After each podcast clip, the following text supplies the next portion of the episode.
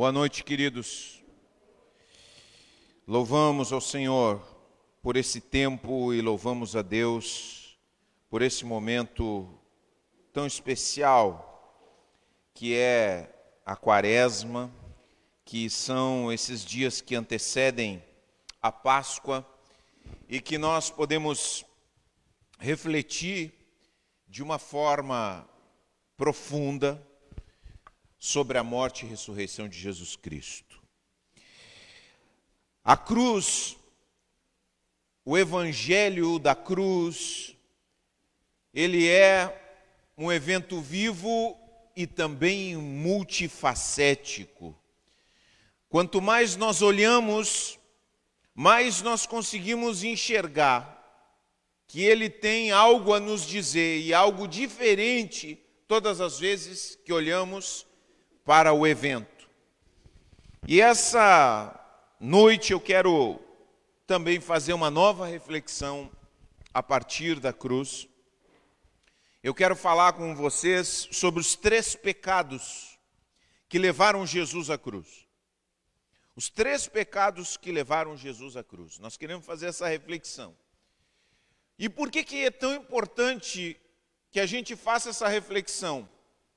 Porque quando nós nos engajamos, engajamos o nosso coração de forma individual e coletiva nos pecados que levaram Jesus à cruz, de certa forma, nós imitamos a ação dos homens contra Jesus na nossa vida aqui e agora.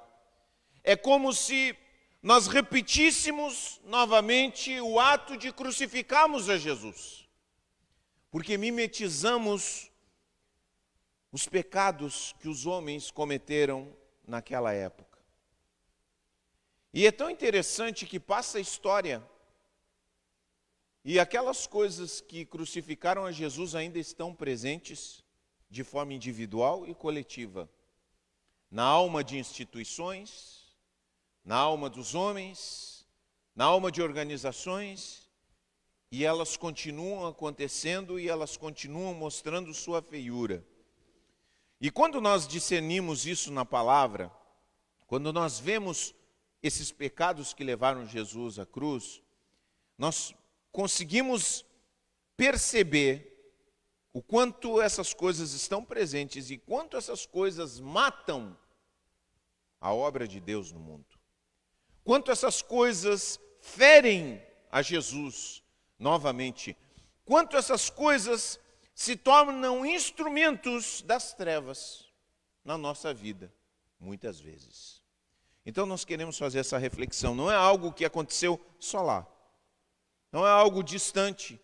Ah, isso foi lá porque eu já ouvi pessoas dizendo assim: ah, eu me lembro, a ingenuidade né, das pessoas, dos cristãos. Se eu estivesse lá, eu não teria matado o filho de Deus. Quantos de nós lemos a história da cruz e dizemos: se eu estivesse lá, eu não teria matado o filho de Deus? Será? Você acha que você não contribuiria com os pregos que pregaram a Jesus? Será que não? Será que você seria inocente? De alguma forma, naquela época? Nós queremos fazer essa reflexão nessa noite, em nome de Jesus. E que Deus nos dê a graça para termos toda a clareza na reflexão daquilo que vamos fazer, em nome de Jesus. Não conseguindo ouvir? Tá ok? Tudo ok? Muito bem. Eu quero começar dizendo o seguinte: todo pecado que nós cometemos contra Deus, ou, perdão, todo pecado que nós cometemos contra os seres humanos, é também, em certo sentido, um pecado que nós cometemos contra Deus. Toda vez que nós usamos das nossas capacidades, da nossa inteligência, de quem nós somos, da nossa influência, para afetar outro ser humano, para prejudicar outro ser humano, ou para deixar de ser quem nós deixamos, devemos deixar de ser, nós afetamos, nós também atingimos, nós também agimos contra Deus. Agir contra Deus não é somente blasfemar, mas agir contra Deus é nós nos insurgirmos, nós usamos de quem nós somos e o poder pequeno que nós temos para atingirmos outros seres humanos. Por isso que a fé cristã precisa ser, por definição, eminentemente humana. Não humanística, mas humana. Se tem uma coisa que os cristãos precisam ter como característica nesses tempos, é serem pessoas humanas, pessoas cheias de compaixão, pessoas capazes de se sensibilizar com o sofrimento das pessoas, pessoas que têm um olhar perdoador, pessoas que são capazes de se comoverem, pessoas que podem quebrar seu coração, pessoas que podem se aproximar, pessoas que não ficam indiferentes. A pior coisa para um cristão é ele ser cheio de teologia, cheio de certezas bíblicas, cheio de conhecimentos, capaz de argumentos e apologéticas das mais diferentes possíveis, mas ser uma pessoa desumana. Uma pessoa desumana, ela está atingindo a Deus. Porque Deus Deixa muito claro isso na palavra, se você ver. Se você observar, Deus, ele está totalmente identificado com o homem, com o seu povo, com aqueles que sofrem. Vejam só o que, diz a palavra de Deus. Em Provérbios, não precisa procurar, não precisa procurar. Provérbios 19, 17 diz o seguinte: quem dá aos pobres, você aprendeu isso, né? Você não aprendeu quando era pequeno? Meu pai me ensinou isso. Quem dá aos pobres, o que que faz? Empresta a Deus. O que que essa palavra está nos dizendo? Que Deus está totalmente identificado com quem? Com o pobre. Deus se identifica com o pobre. Isso não soa bem para quem tem uma mentalidade liberal, mas Deus se compadece com aquele que é miserável com aquele que está despojado, aquele que está destituído, com aquele que não tem recursos, aquele que não tem rede de relacionamentos, aquele que não tem para onde gritar. Quem empresta, quem dá aos pobres, empresta a Deus. Mas a palavra continua falando em Isaías 63, 9, sobre o sofrimento do povo, e diz assim: presta bem atenção, em todo o sofrimento deles, ele também sofreu. Isaías 63, 9. Em todo o sofrimento deles, ele também sofreu. A vida não tem respostas fáceis. A Bíblia não nos fala de respostas fáceis. Se a Bíblia fosse um livro de respostas fáceis, nós não teríamos o livro de Jó. Por que, que os justos sofrem? Por que pessoas corretas sofrem? Por que acontecem determinadas tragédias? A Bíblia não diz que as explicações estão óbvias. Não, ela diz que existem muitos mistérios que estão por se revelar no futuro, mas ela manda que nós confiemos.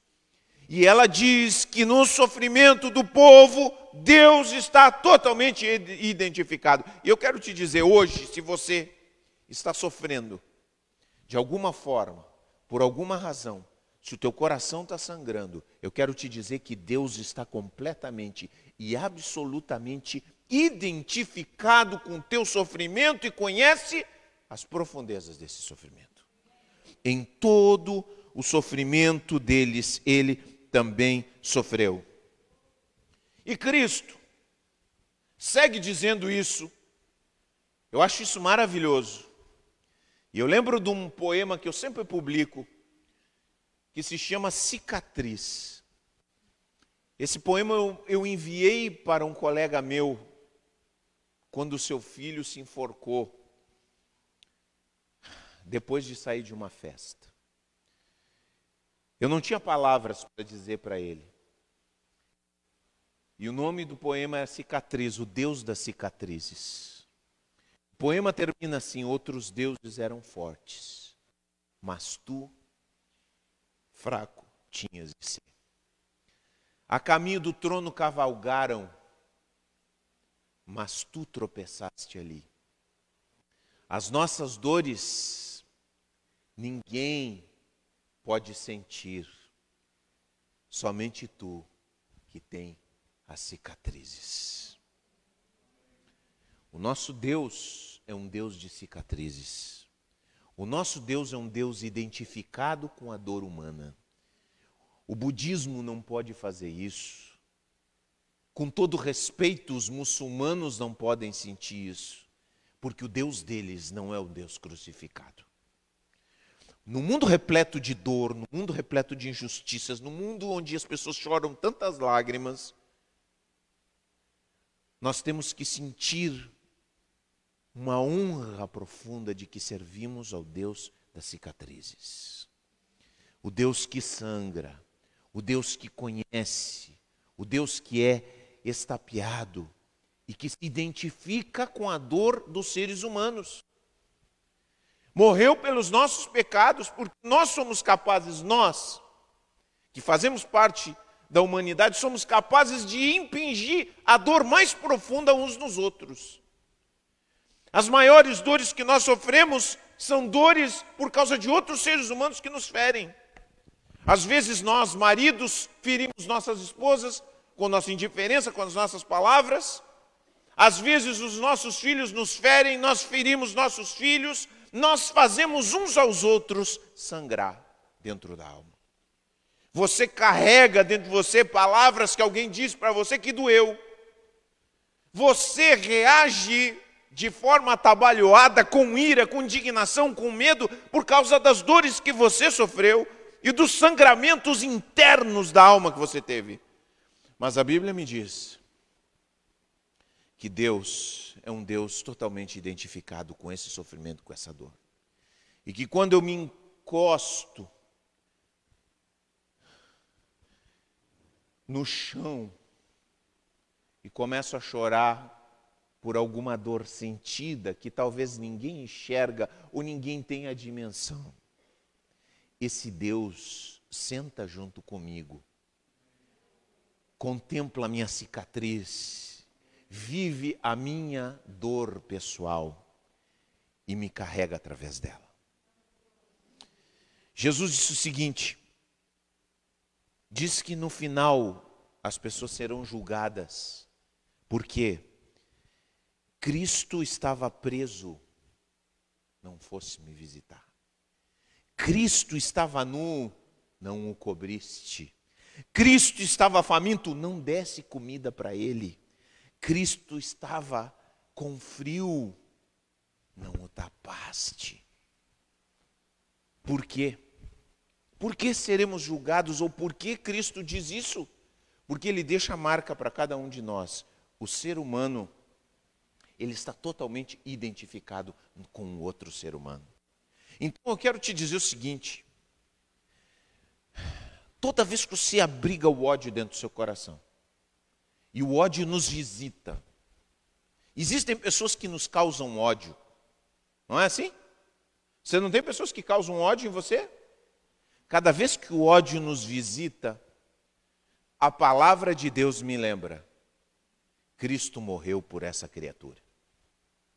Cristo morreu por essa criatura para que eu possa balançar e considerar muitas coisas a respeito do meu desejo de aniquilar aquele ser humano. Cristo morreu por ele. Cristo o ama. Não é revolucionário? Para situar mais no nosso Brasil, Cristo ama o Lula. Hum, hum, hum. Ama ou não ama? Uma vez eu disse isso num grupo que considerava o Lula o inimigo eu digo, nós não temos que orar por inimigo? Não, esse não. Cristo ama o Bolsonaro?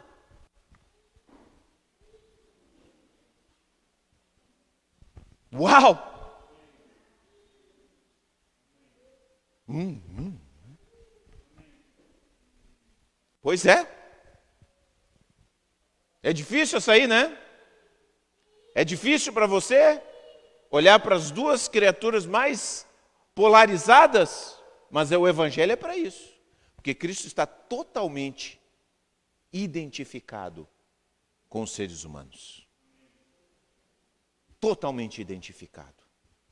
Por isso que ser discípulo de Jesus é um convite a sermos seres humanos. Isso não quer dizer que nós justificamos o que façam errado. Isso não quer dizer que não repudiemos aquilo que está errado, não é isso. Mas nós precisamos sempre levar em conta, epa, não esquece que essa cruz, aquela cruz, aquela dor foi por cada ser humano que cruzou na face dessa terra. Eu não posso me esquecer. E tendo isso, esse entendimento, essa, essa percepção, é que eu quero entrar nos três pecados. É que eu quero falar nos três pecados, porque cada um desses pecados são um pecado também contra os seres humanos. Foram pecados que cravaram Jesus na cruz, mas são pecados que a humanidade, repetidas vezes, comete com as pessoas no dia a dia, pertinho delas, sem ter nenhum requinte aparente de crueldade, mas que quando os cometemos, nós estamos, de certa forma, mimetizando aquilo que outros fizeram em outra época e cravaram Jesus na cruz. Só que nós dessa vez cravamos outros seres humanos, oprimimos outras pessoas.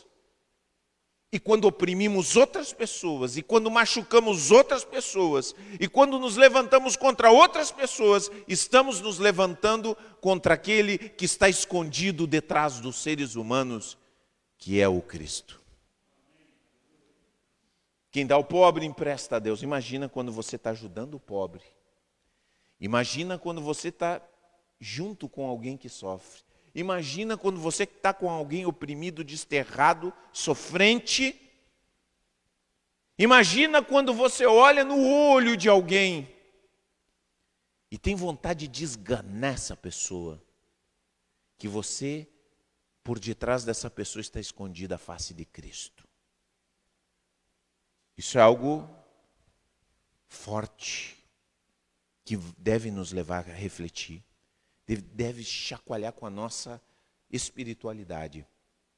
Porque Deus, Ele não chega e diz assim: Ó, eu não quero que vocês façam isso, porque nós temos, sabe, ah, não façam isso, não façam aquilo. A gente tem um código de regras e a gente não entende que tudo que fazemos Deus nos proíbe ou Deus diz assim: não façam isso.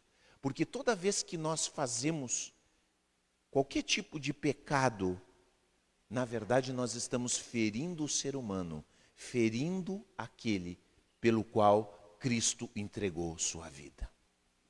Essa é a grande razão por detrás de que Deus disse: segura,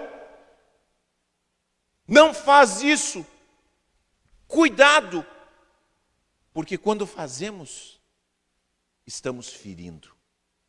O pecado causa feridas.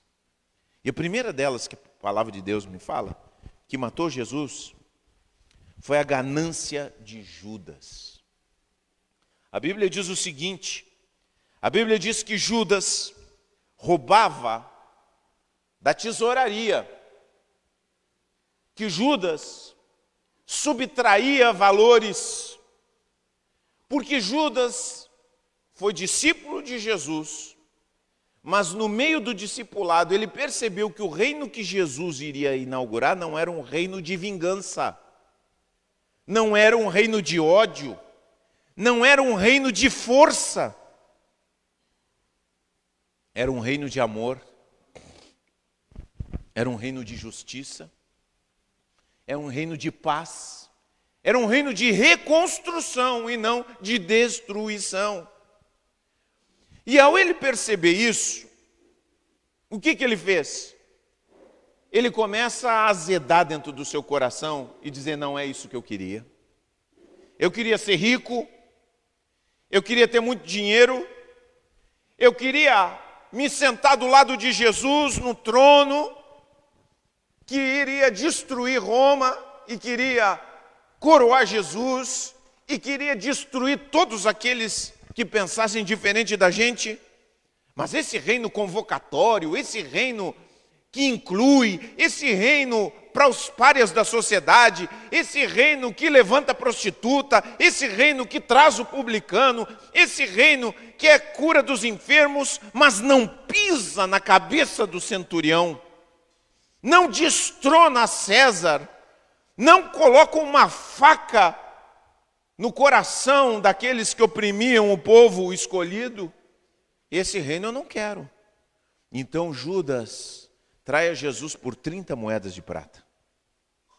30 moedas de prata, ele trai a Jesus. Com um beijo. Com um beijo. E aí, tiramos a nossa vista de Jesus e começamos a olhar para a humanidade, para a ganância da humanidade. Quantas pessoas são elogiadas porque abandonam suas famílias e esquecem delas, e não tem tempo para os filhos, e não tem tempo para a esposa, e não tem tempo para ninguém, porque elas deram tudo, deu tudo para a família. Deu tudo para a família, mas deixou de dar a si mesmo. Deu todos os brinquedos possíveis para o filho, mas não deu a si mesmo fez todas as coisas possíveis, mas não se entregou. Deu o vestido para a esposa, deu a viagem para o Nordeste, a viagem para a Europa, mas não foi capaz de dar a si mesmo. A ganância, o dinheiro é a resposta para todos os problemas. O desejo de amealhar, o desejo de resolver tudo com o cheque, com o cartão de crédito, com parcelamento, com envolvimento, se jogar no trabalho. E quantas pessoas são feridas por causa da ganância? Você tem ideia? Você tem ideia de quantos empresários nesse mundo não são capazes de pagar um salário justo Outro dia eu estava falando com alguém aqui, falando de uma realidade. Pessoal, tem pessoas, não me lembro exatamente quem foi a pessoa que, que me falou, mas falou de um, de, um, de um atleta que ele conhecia que tinha uma bicicleta de 50 mil reais. 50 mil reais. Você sabe quando uma pessoa tem 50 mil reais? é capaz de ganhar 50, ah, perdão, é capaz de ter uma bicicleta de 50 mil reais. Quando uma pessoa é capaz de ter uma bicicleta de 50 mil reais, é porque ela é capaz de ter um salário muito maior do que isso. Quando você olha determinadas profissões que ganham absurdos, e aí você vê um, um trabalhador normal, que trabalha todo mês numa empresa e ganha R$ 1.200 por mês. O cara trabalhou 8, 10 horas por dia. Porque não tinha dinheiro para pagar? Não. Porque as pessoas não queriam pagar. Porque queriam amealhar. Porque queriam juntar. Famílias que deixam de ser cuidadas, trabalhadores que deixam de ser honrados por causa do que? Da ganância. Mas, e todos nós, presta bem atenção, todos nós, eu e vocês, nós empurramos para os outros. Ah, eu não sou ganancioso, quem é ganancioso é o fulano de tal que tem muito mais do que eu. Mas devemos fazer essa reflexão, porque somos nós que estamos ouvindo a palavra. Até que ponto nós não somos pessoas gananciosas que deixamos de cuidar daqueles que precisam ser cuidados, de honrar aquele que precisa ser honrado, porque nós estamos na busca de sempre algo mais. Porque não nos contentamos, porque achamos que a vida ela é alegre, feliz, na quantidade dos bens que somos capazes de amealhar. O mundo é pervadido, o mundo ele é tomado dessa ideia, é possesso dessa ideia. Porque as pessoas elas acham que nunca é o suficiente. Nunca é o suficiente. Você pensa assim, você tem o Putin. Você sabe que o território da Rússia ele representa um sexto dos territórios que existem no mundo. Você sabia disso? O, te, o terreno que a Rússia ocupa no mundo é um sexto da extensão terrestre do mundo. Tem ideia disso, gente? É um sexto. Mas o homem, o seu Putin, ele não se contenta com ter um sexto daquilo que a humanidade tem de extensão de terra, ele quer ter mais um pedaço chamado Ucrânia. O que, que se chama isso, gente? A gente diz é psicopata, é um novo Hitler, o que seja que você queira dizer, mas isso se chama ganância. O desejo de juntar. É meu. Mesmo que depois que ele domine lá não tenha mais nenhuma nação, porque está destruindo tudo. Agora nós não podemos olhar só para o grande, nós temos que olhar que aquilo que o Putin faz, ele está fazendo contra Jesus Cristo também. Porque aqueles ucranianos que lá estão se defendendo, defendendo sua pátria, são seres criados à imagem de Deus. E, em todo o sofrimento deles, ele também sofreu. Você crê na palavra de Deus ou não? Então saiba que Deus está totalmente identificado com aquele que é atacado, com aquele que é injustiçado, com aquele que sofre com a ganância dos outros. Que não sejamos nós aqueles que colocam mais um prego nas mãos de Jesus, fazendo com que outras pessoas sofram por causa da nossa ganância, do nosso jeito de não temos limites de dizermos, não, chegou, deu, isso é o suficiente, eu posso viver com isso. Se eu cruzar essa linha, eu vou fazer alguém sofrer. E essa é a grande, é a grande questão nisso, gente. Presta bem atenção. Você diz assim, ó oh, pastor, então quer dizer que as pessoas estão tá errado a gente procurar ter uma vida melhor? Não, não é isso. Eu vou te dar exatamente o que eu quero dizer. Eu quero dizer que toda vez que os seus esforços para juntar bens materiais e dinheiro começarem a fazer sofrer aqueles que estão na sua volta ou perto de você, você passou do limite.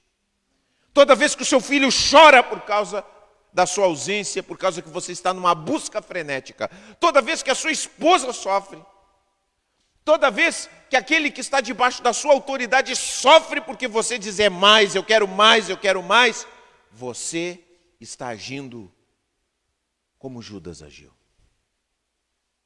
Porque você está fazendo outro ser humano sofrer por causa das suas ambições. E quantas pessoas sofrem? Hein? Quantas pessoas sofrem por causa da ganância de outros? A natureza sofre. A natureza sofre. Não. Se a gente produzir tanto, vai emitir uma série de, de, de, de, de, de fumaça e de química que vai destruir, não importa. Segue adiante. Nós precisamos produzir cada vez mais, produzir cada vez mais. Metas. Bater metas, bater metas, bater. Mas até quando vão essas metas? Chega uma hora que ninguém mais consegue bater meta. Se você vai aumentando, aumentando, a pessoa explode. Não, a hora que o cara explodir, a gente bota um novo. Isso se chama ganância. Isso é uma coisa que legalmente é aceito. Culturalmente é elogiado quem é ganancioso. Mas nós cristãos, que sabemos que a ganância foi um instrumento do inimigo para crucificar Jesus, que está totalmente identificado com aquele que sofre, precisamos dizer: a partir do momento em que eu estiver so, fizer sofrer alguém por causa do, da minha, do desejo, da minha busca de amelhar, de amealhar bens, juntar dinheiro, eu estou, de certa forma, crucificando Jesus. Amém, queridos? Estão entendendo? A, a morte de Jesus não é uma coisa lá em cima, é uma coisa aqui, bem clara. A cruz irradia uma luz sobre as nossas vidas de uma forma bem prática. E eu sei que tem muitas pessoas que se incomodam com essas questões, porque não gostam. Tem pessoas que dizem assim, pastor, tu não pode falar sobre isso, eu vou falar sobre tudo o que estiver na palavra. Tudo que estiver na palavra, eu vou falar. Não pode se meter nessa. A gente tem que falar só de coisas muito lá em cima que não mexe com a. Tem que mexer. O Evangelho tem que mexer com nossas paixões, mexer com aquelas coisas que são, nos são caras e tem que revolucionar nossa perspectiva desse mundo. Segundo pecado, que a palavra de Deus nos fala. A inveja do sinédrio. A Bíblia diz, olha só, gente, Mateus 27, 18, não precisa abrir. Depois, se você quiser os versículos, eu dou todos os versículos para você. Pois ele, Herodes, olha só, Herodes está julgando a Jesus. Ele, Herodes, sabia muito bem que os líderes religiosos judeus tinham prendido Jesus por inveja. O Herodes era um político veterano, era uma raposa velha. Sabe a raposa velha? É como diz, né? O, o diabo não é mal porque ele é diabo, mas é porque é velho. Quanto mais velho, conhece as malandragens. Né? Conhece as malandragens. E Herodes discerniu que aqueles líderes religiosos que queriam matar Jesus não tinham um caso substancial, apoiado em provas, apoiado em razões para matar Jesus. Ele percebeu isso. Ele começou a ouvir todo mundo e disse: hum, hum isso aqui está muito fraco, não tem base. E aí Herodes começou a tentar salvar Jesus. Não queria, Herodes não tinha o desejo, a princípio, de matar Jesus, mas ele percebeu a inveja. E quando nós lemos os evangelhos, nós vemos. Quem assistiu a série do The Chosen vê isso muito bem evidenciado. Gente, é o absurdo dos absurdos. Um paralítico que está há 36 anos esperando ser curado, é curado, e os religiosos não são capazes de pular de alegria por algo humano, gente, isso é humanidade. Não precisa nem ser convertido, parece é só ser um pouco humano. Meu Deus, um paralítico, o que, que é isso? Eu não entendo isso, mas o cara está andando, eu conheço ele há 36 anos mas eles não se maravilham, eles não se extasiam, eles não saltam de alegria com aquele homem, eles não comemoram como todo homem que se diz de Deus deveria ser. De se alegrar com o bem, não. Eles diziam, curou no sábado. E Jesus fez por gosto. Eu vou curar no sábado para mostrar o coração de vocês.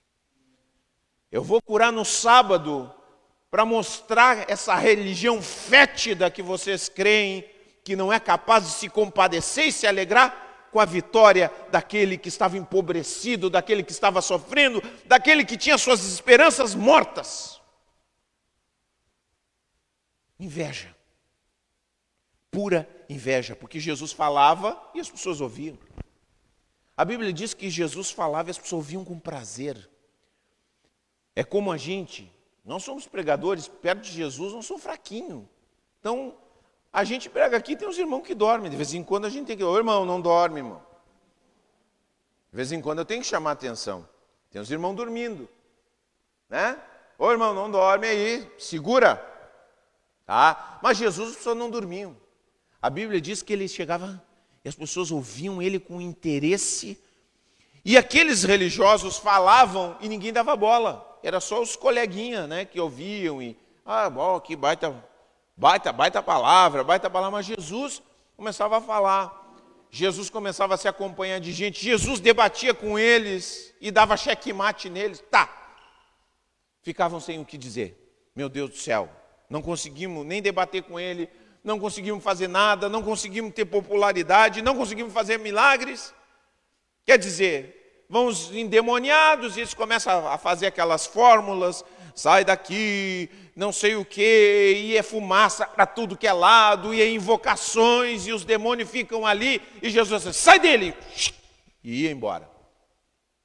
Eles ficavam envergonhados e ficaram se tomando de inveja pelo bem que Jesus fazia.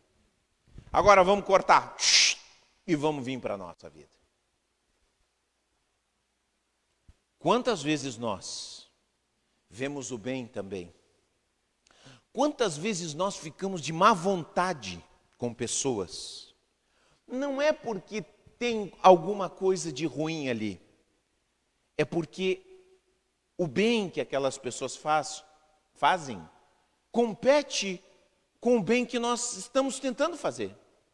Então você é um líder e você vê um líder que se ergue e vai adiante de você. Consegue realizar tudo aquilo que você sonhou. Ah, eu queria fazer isso, eu queria ter essa coragem e o cara teve. Eu queria ter essa ousadia, o cara teve essa ousadia, Deus abençoou ele. E aí nós ficamos criticando, nós ficamos colocando é, empecilhos na vida daquela pessoa, começamos a falar mal, a, a minar essa pessoa na nossa volta, porque ela está fazendo bem que nós gostaríamos de fazer. E quantas pessoas já tentaram puxar o teu tapete? Também.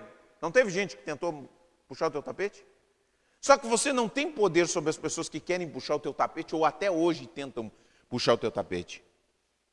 Eu já falei para vocês, já tive muitas dessas experiências aí. Eu não tenho poder sobre as pessoas que querem puxar o meu tapete.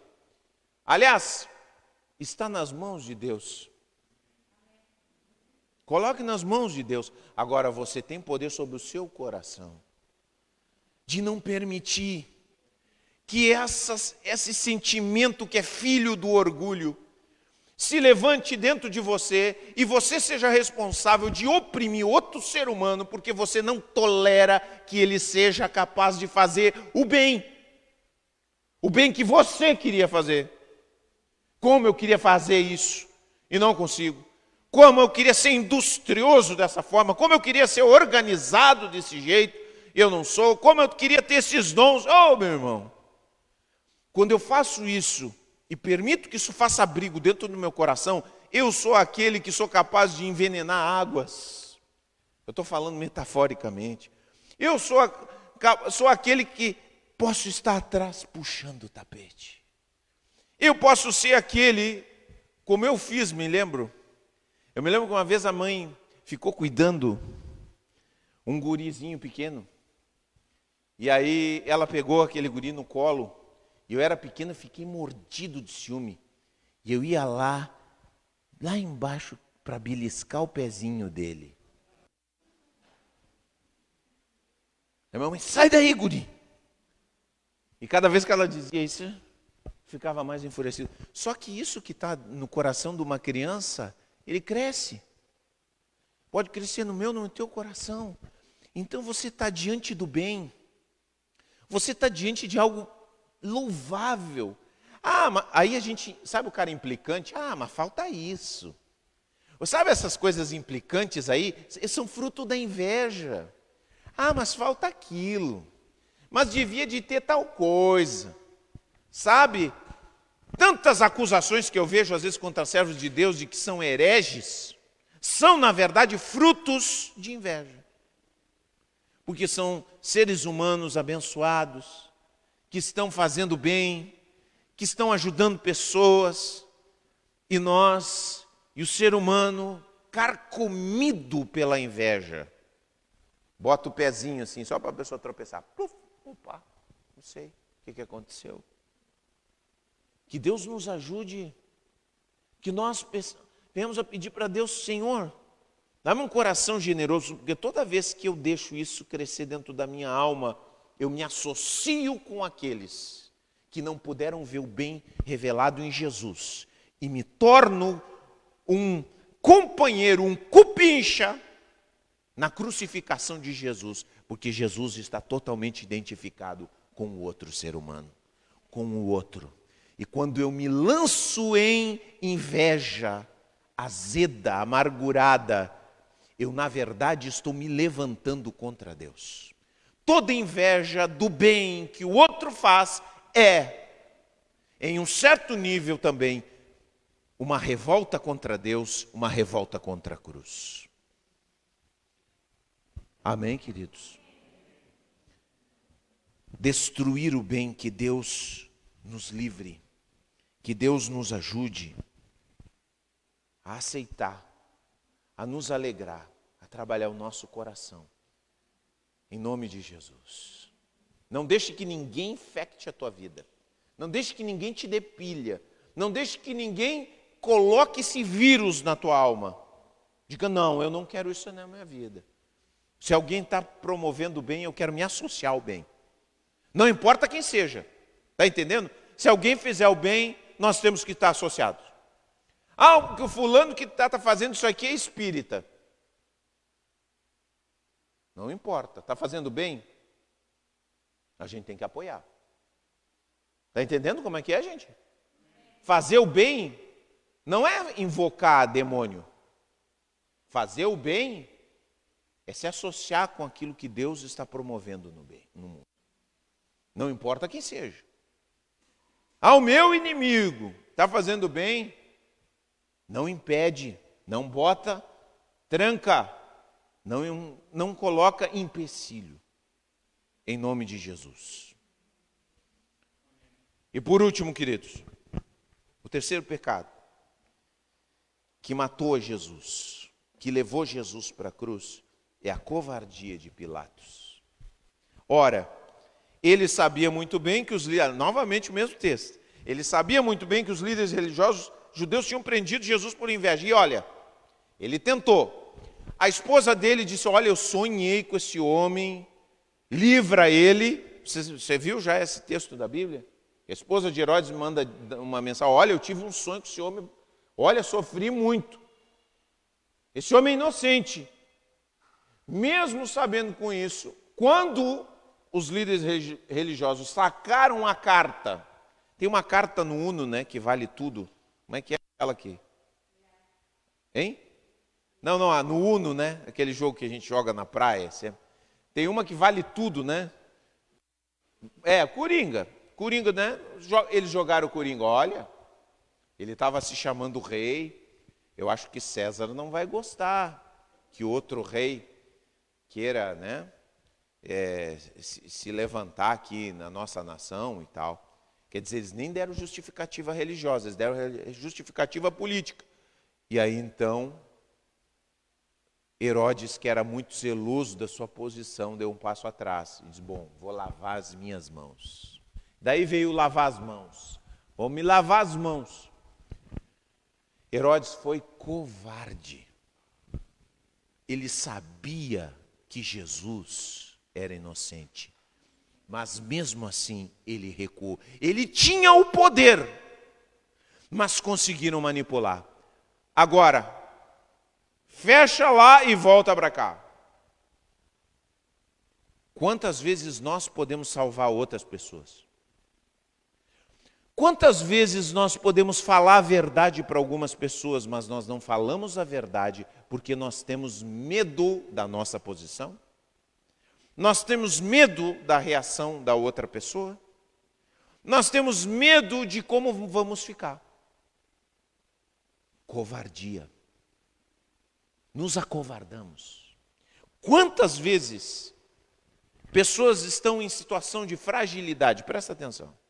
Existem três tipos de pessoas que estão em fragilidade no nosso mundo: o velho, a criança e a mulher.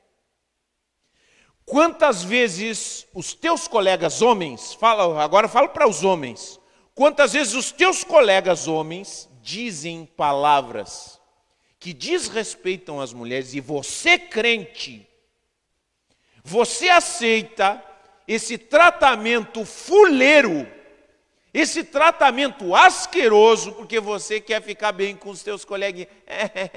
e você, você dá risada de coisas que você não gostaria que fizessem com a tua filha, e que fizessem com a tua mulher. Mas como é mulher dos outros, você tolera. Você é um covarde. É um covarde.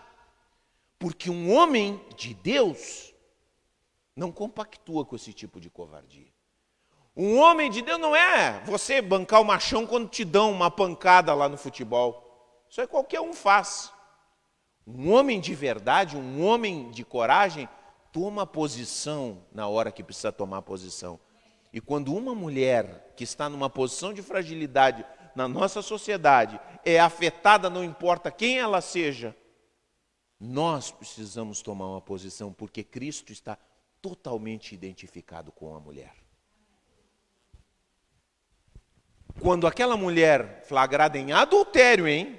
Estamos falando de uma mulher flagrada em adultério. O pessoal queria cobrir ela de pancada de pedra. O que, que Jesus fez? O que, que Jesus fez, gente?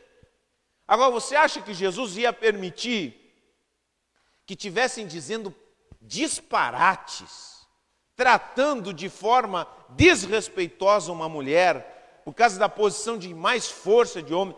Você acha que Jesus ia ficar quieto diante disso?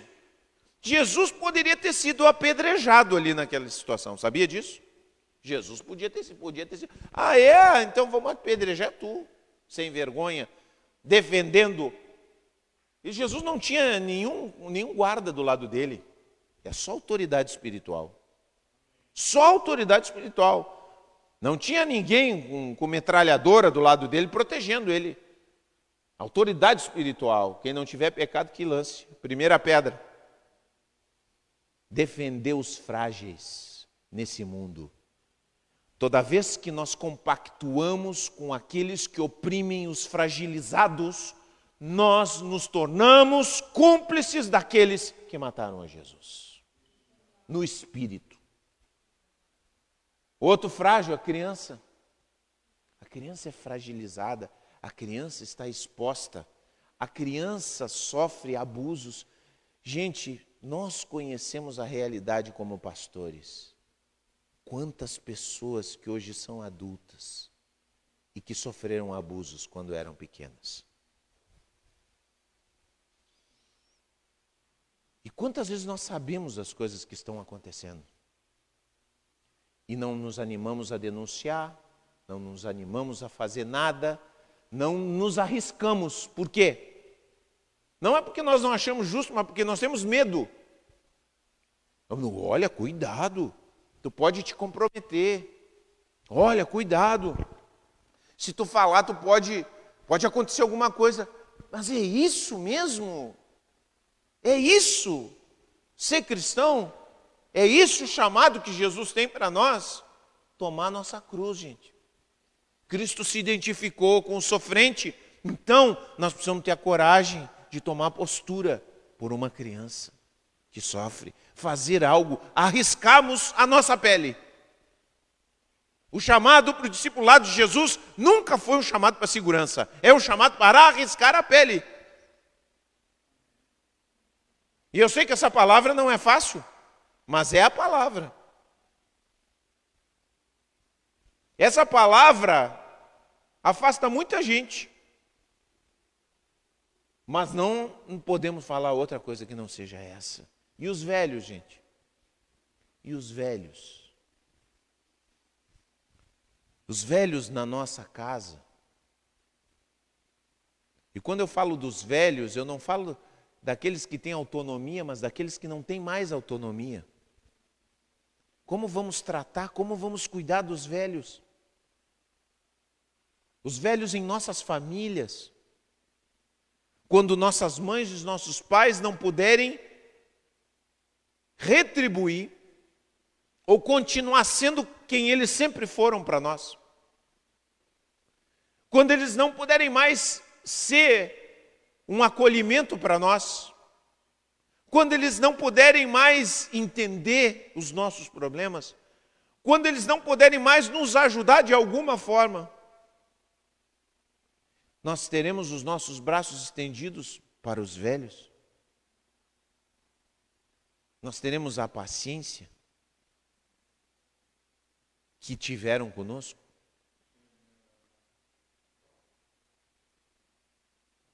Ou deixaremos?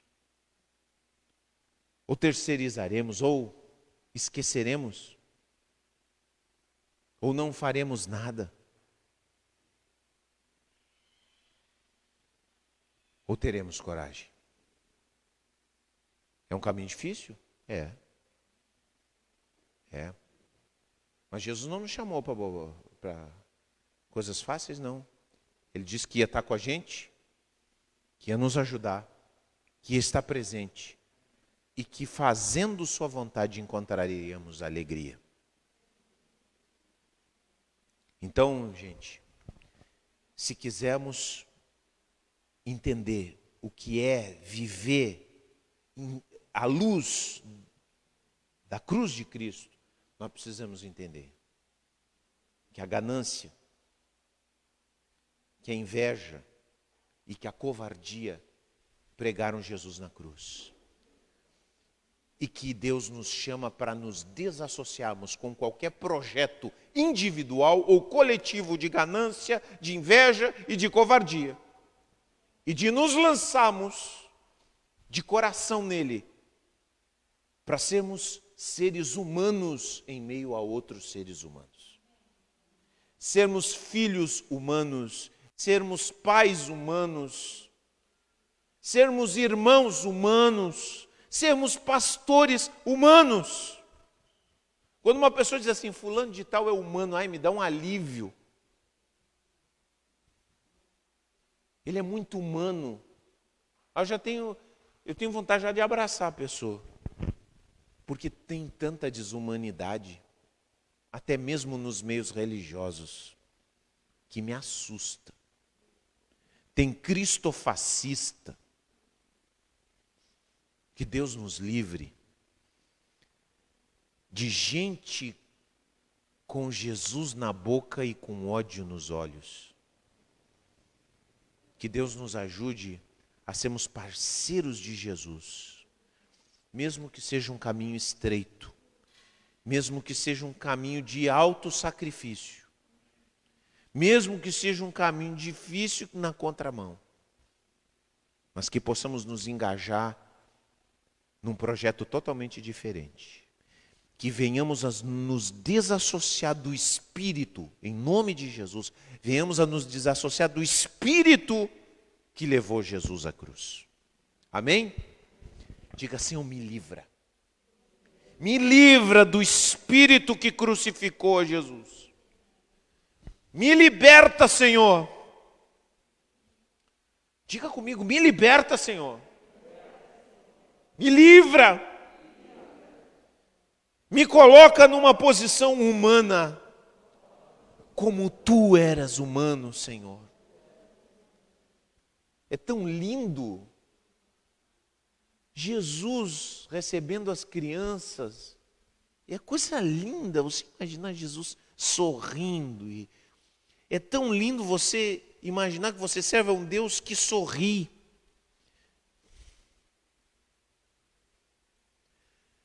É tão lindo você imaginar um Deus que se move por compaixão, que se move por amor. Que as pessoas dizem, mas como é que é Deus? Deus é como Jesus é. Deus é aquele ali, revelado na cruz, daquelas pinturas ali. Esse é Deus, totalmente identificado conosco na nossa dor. E assim é a cara do povo de Deus. Assim precisamos ser. Esse essa é a paixão que me move pregar até hoje. É Jesus, é a cruz. Do início até hoje. Eu amo essa cruz. Eu amo essa mensagem. Eu fui transformado por ela. E quero continuar iluminando minha vida por sua luz e de alguma forma lançar alguma luz sobre a vida daqueles que me ouvem.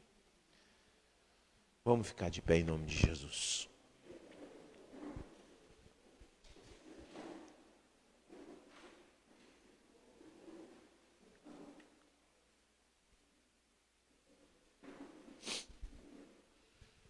Oh Deus, coloca a mão no teu coração. Diz, Senhor, faz-me um crente humano, Senhor. Senhor, que eu possa ser humano. Porque tu fosse, Senhor. Porque tu, Senhor, te compadecesse. Tu te identificasse, Senhor, com cada um de nós. Livra-nos dos pecados que chicoteiam, que ferem, que trazem cicatrizes para a vida das pessoas que estão na nossa volta, Senhor. Porque na vida de cada um deles, e por eles, Senhor, tu morresse, e no sofrimento de cada um deles tu te compadecesse. Dá-nos da tua graça, Senhor. Transforma nossas perspectivas, inspira nosso coração para que possamos viver um projeto de discipulado que honre quem tu és e a tua ação nesse mundo, Senhor. Livra-nos de todo o mal, como diz a oração do reino, livra-nos do mal. Diga comigo, livra-nos do mal, pois teu é o reino, o poder e a glória para todo sempre. Amém. E amém. Podemos nos assentar, queridos. Que o Espírito Santo de, o Espírito Santo de Deus possa continuar falando no teu coração.